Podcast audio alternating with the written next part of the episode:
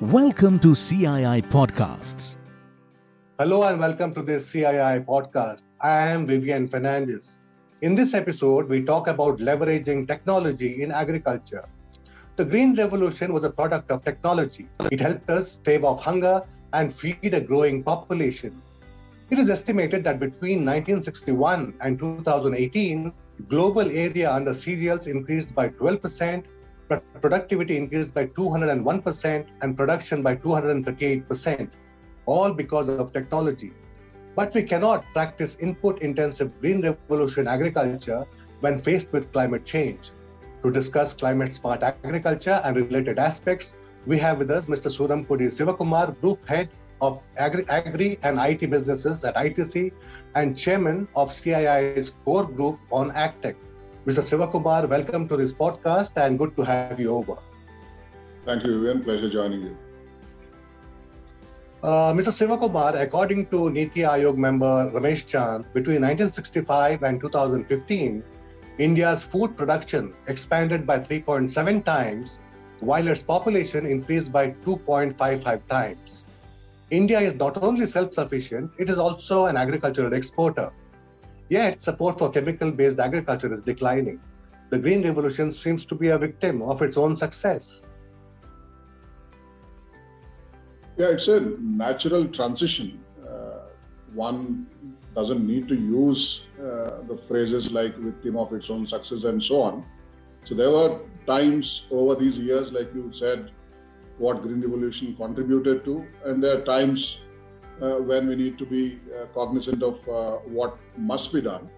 Obviously, there's a uh, change in uh, technologies, uh, what we can harness now, how we can ensure that further production can help on many different dimensions that were limited so far in the past.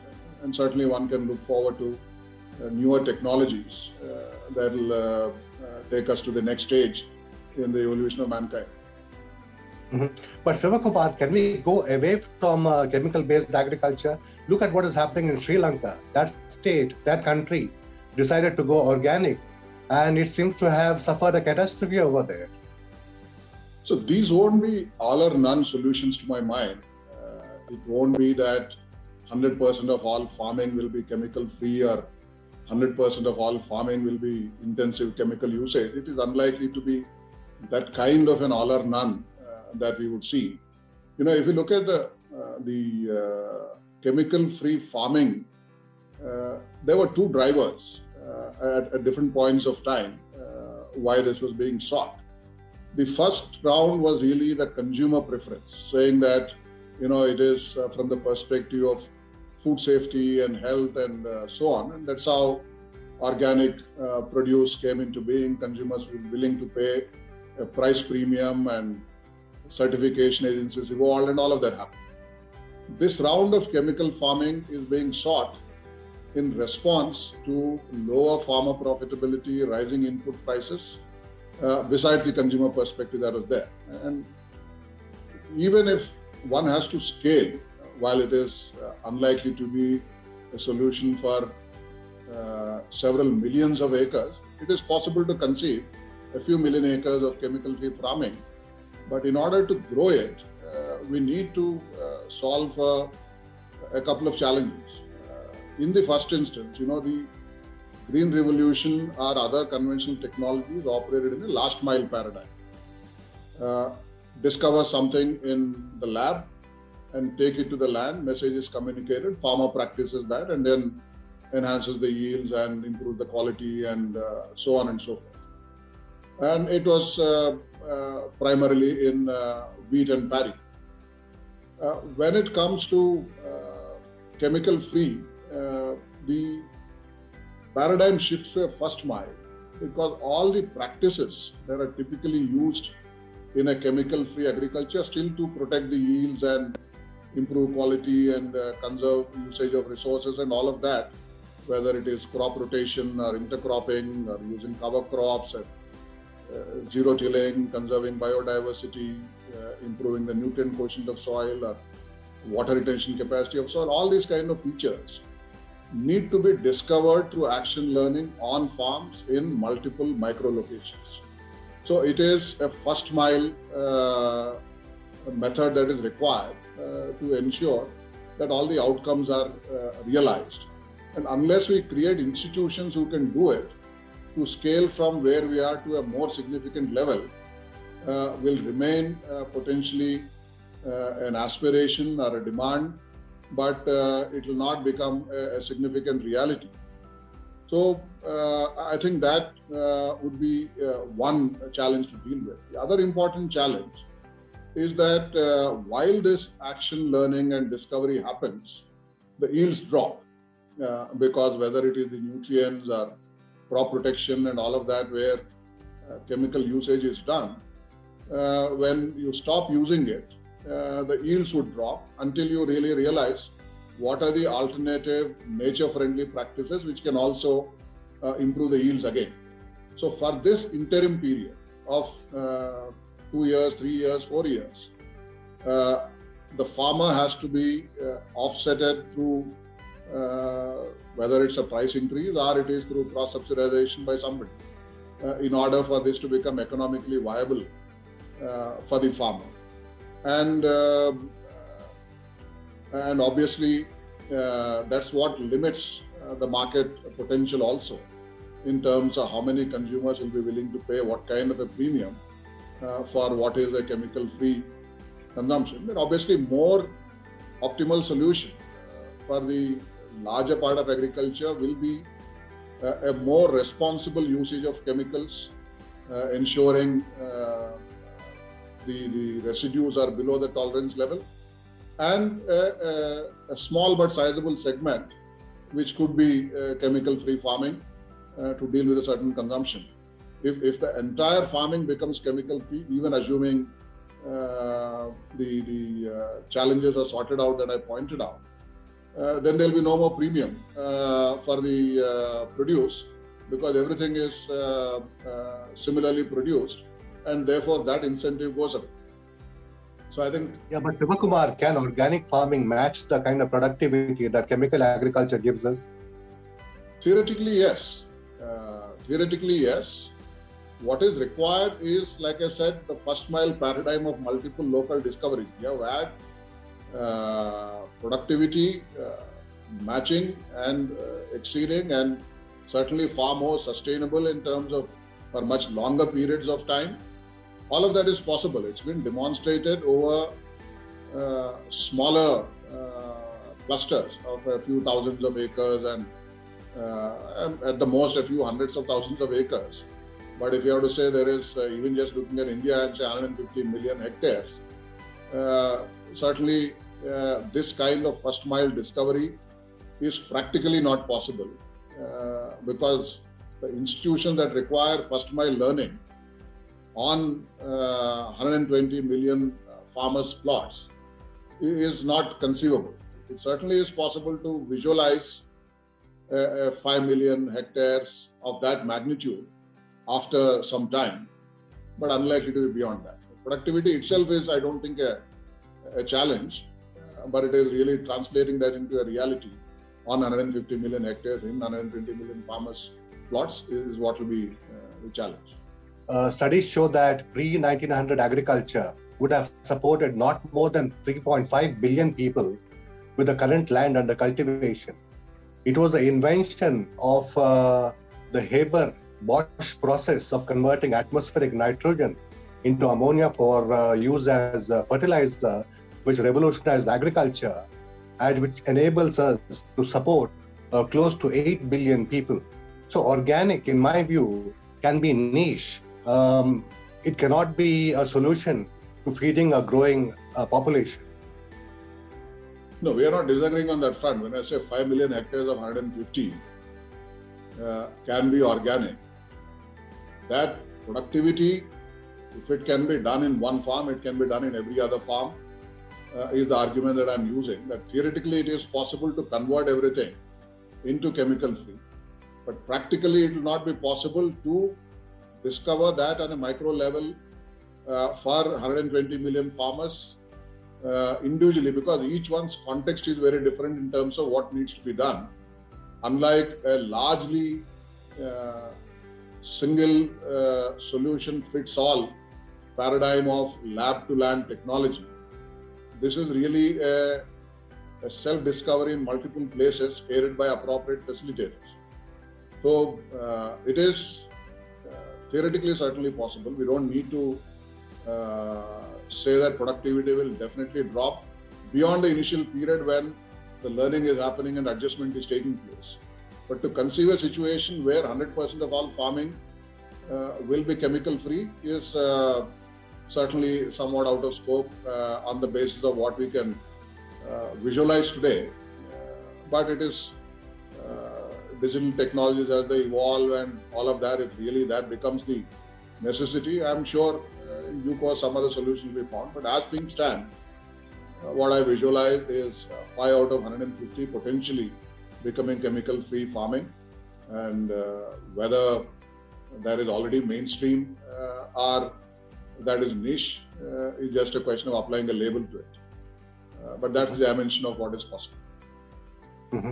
so when people you know there's a big clamor for organic even the government is promoting traditional or paramparagat uh, krishi zero budget natural farming and so on when people mean uh, organic do they actually uh, mean safe food? Because there seems to be a backlash against the overuse of chemicals, against the residues in um, uh, in food produce. So basically, people don't, in my view, they, they are not so much against chemicals, agri-chemicals, provided they are used judicially and responsibly. And, uh, you know, the food is safe. No, so there, there are, as I said, multiple dimensions, right? Like I began. Safe food is one dimension and, and therefore the uh, potential solution to it for the the larger part of agriculture is how do you really do it in a responsible manner appropriate usage and then keep the tolerance levels lower. And all of that is uh, one aspect. But there is also uh, the uh, responsibility from the perspective of the uh, soil sustainability the uh, water retention in the soil the costs of doing all of this, and therefore what it will mean for the profitability of the farmer. Uh, like you started saying, uh, we have surpluses to export now.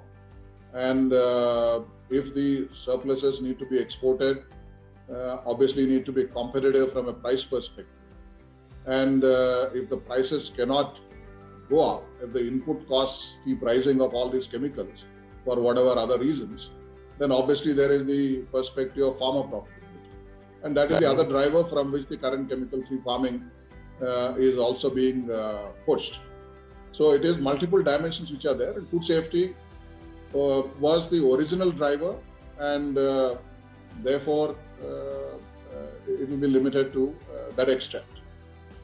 Yeah, certainly sustainability is very important. We need to conserve our soils.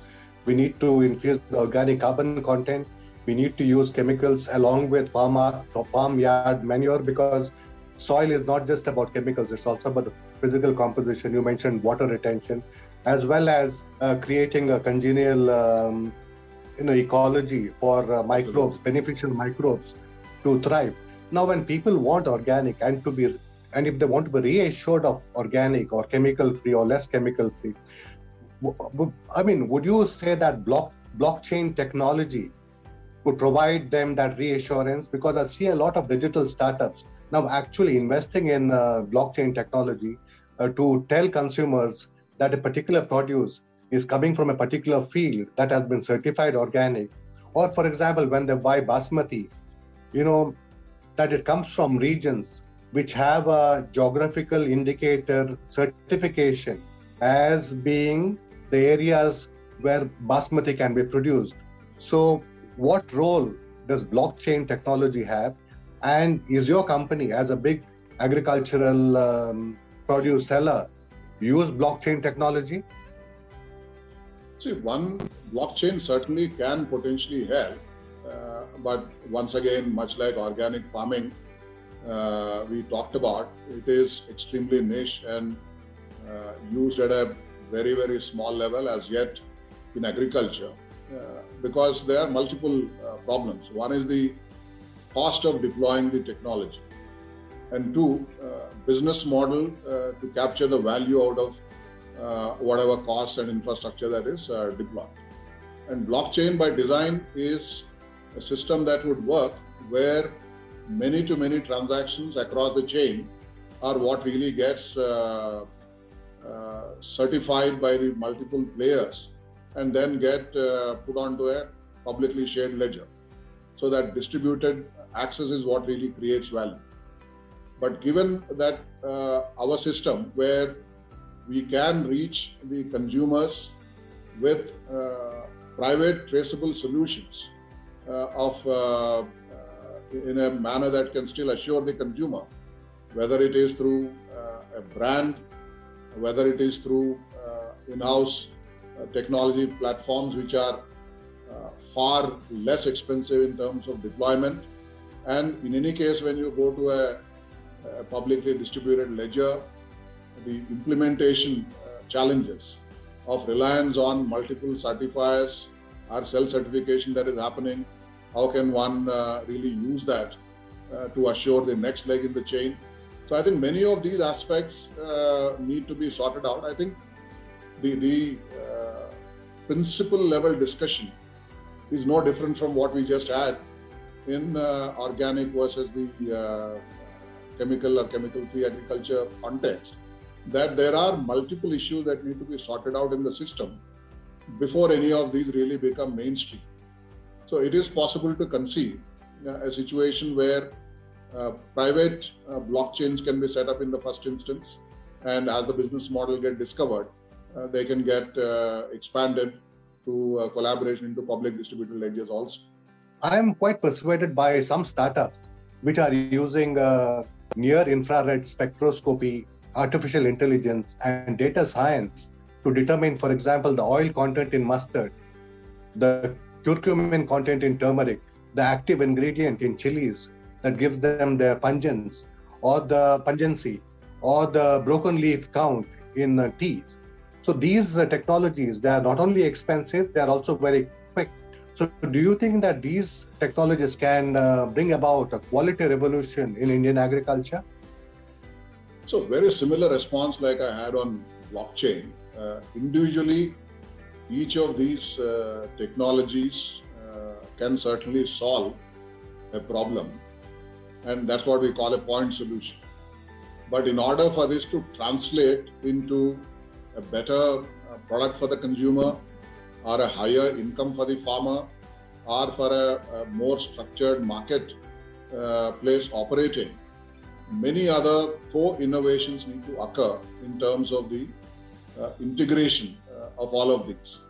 Uh, by itself, when uh, quality can be discovered uh, and the quality factored pricing can become a possibility, how does the rest of the chain get organized itself in terms of the aggregation of goods and uh, payments and uh, pricing uh, differences for different kinds of qualities, and how in turn it can further get aggregated at the next level and finally reach a consumer.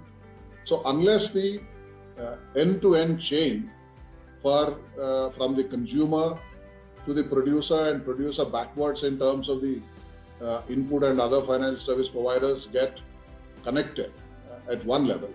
And similarly, end to end for the farmer uh, in terms of uh, multiple solutions coming together to translate that into uh, more money in the hands of the farmer. wide scale adoption would still be a challenge. Certainly, by itself, each of these solutions are uh, remarkable and will be very, very important uh, pieces in the, the larger puzzle that we need to solve for Indian agriculture. Because uh, the systems uh, problem that we need to solve is that none of these in isolation is a silver bullet for Indian agriculture. We need to deliver the food or other uh, output, uh, fiber, fuel, whatever that the consumers want, uh, starting with food uh, in which we are, context in which we are talking. whatever are the traits desired by the consumer are delivered to the consumer. Second is really that the farmer incomes have to rise. Third, our natural resources must get conserved and we must be able to uh, live within the boundaries of this planet. And fourth, uh, whatever that we are doing in the uh, food production must be climate resilient, uh, like you have said uh, in your uh, remarks. So all four need to be seen in a systems manner and solved together. Digital technologies certainly have the potential to do that. Uh, and uh, all of these individual piecemeal solutions uh, will be multiple uh, pieces in that puzzle, but all of that needs to be solved in a systems manner uh, to be able to see that, okay, now we have uh, a different future for Indian agriculture. Sivakumar, should we not be more open to genetic modification technology? Certainly, the discussion on gene technologies must get far more nuanced than again all or none, uh, like we talked about in another context. Uh, you know, there are obviously, like there are side effects of the uh, green revolution because of heavy uh, input usage. Uh, there are similar potential side effects for uh, the gene technology as well. And consequently, how does one deal with it? How does one limit those potential side effects? as we get onto this journey is uh, very important. As the beneficial gene gets transferred from a, completely uh, unrelated organism, that really became a mainstream uh, conversation. And uh, the implications of that uh, obviously are potentially far reaching. But there are, as the technologies evolved, uh, multiple possibilities of exactly what we were doing in the conventional breeding it is also possible uh, to do it from uh, a wild relative uh, of the same species, and as we call it, cisgenetics, and ensure that the potential side effects are no different from what it was in the conventional breeding, except that you got far more targeted and far more sharp in terms of how the breeding is done.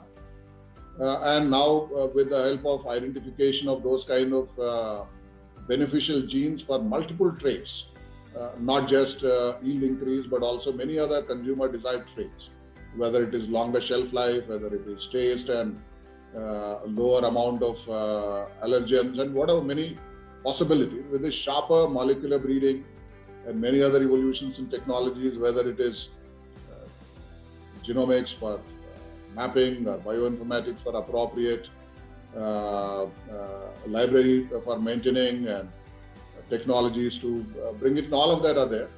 But so long as we are able to see it not as an all or none, uh, either this way or that way kind of an option, but a more nuanced manner in the way in which the side effects are potentially uh, limited uh, through calibrated uh, opening up and uh, creating a, a regulatory framework as to where the data is organized from. So we are designed for all our uh, trials and various kinds of uh, legs in the approvals of the conventional uh, technologies. Uh, very similarly, uh, something needs to be designed and uh, we'll have a more predictable kind of a regulatory environment.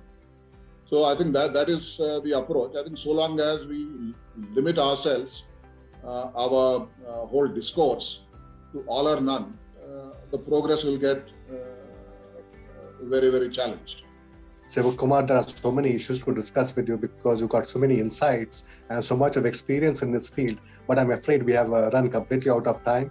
Uh, thank you very much for joining us and uh, giving us your insights and your valuable time. It's a real pleasure chatting with you again. Thank you. Thank you for listening to CII Podcasts.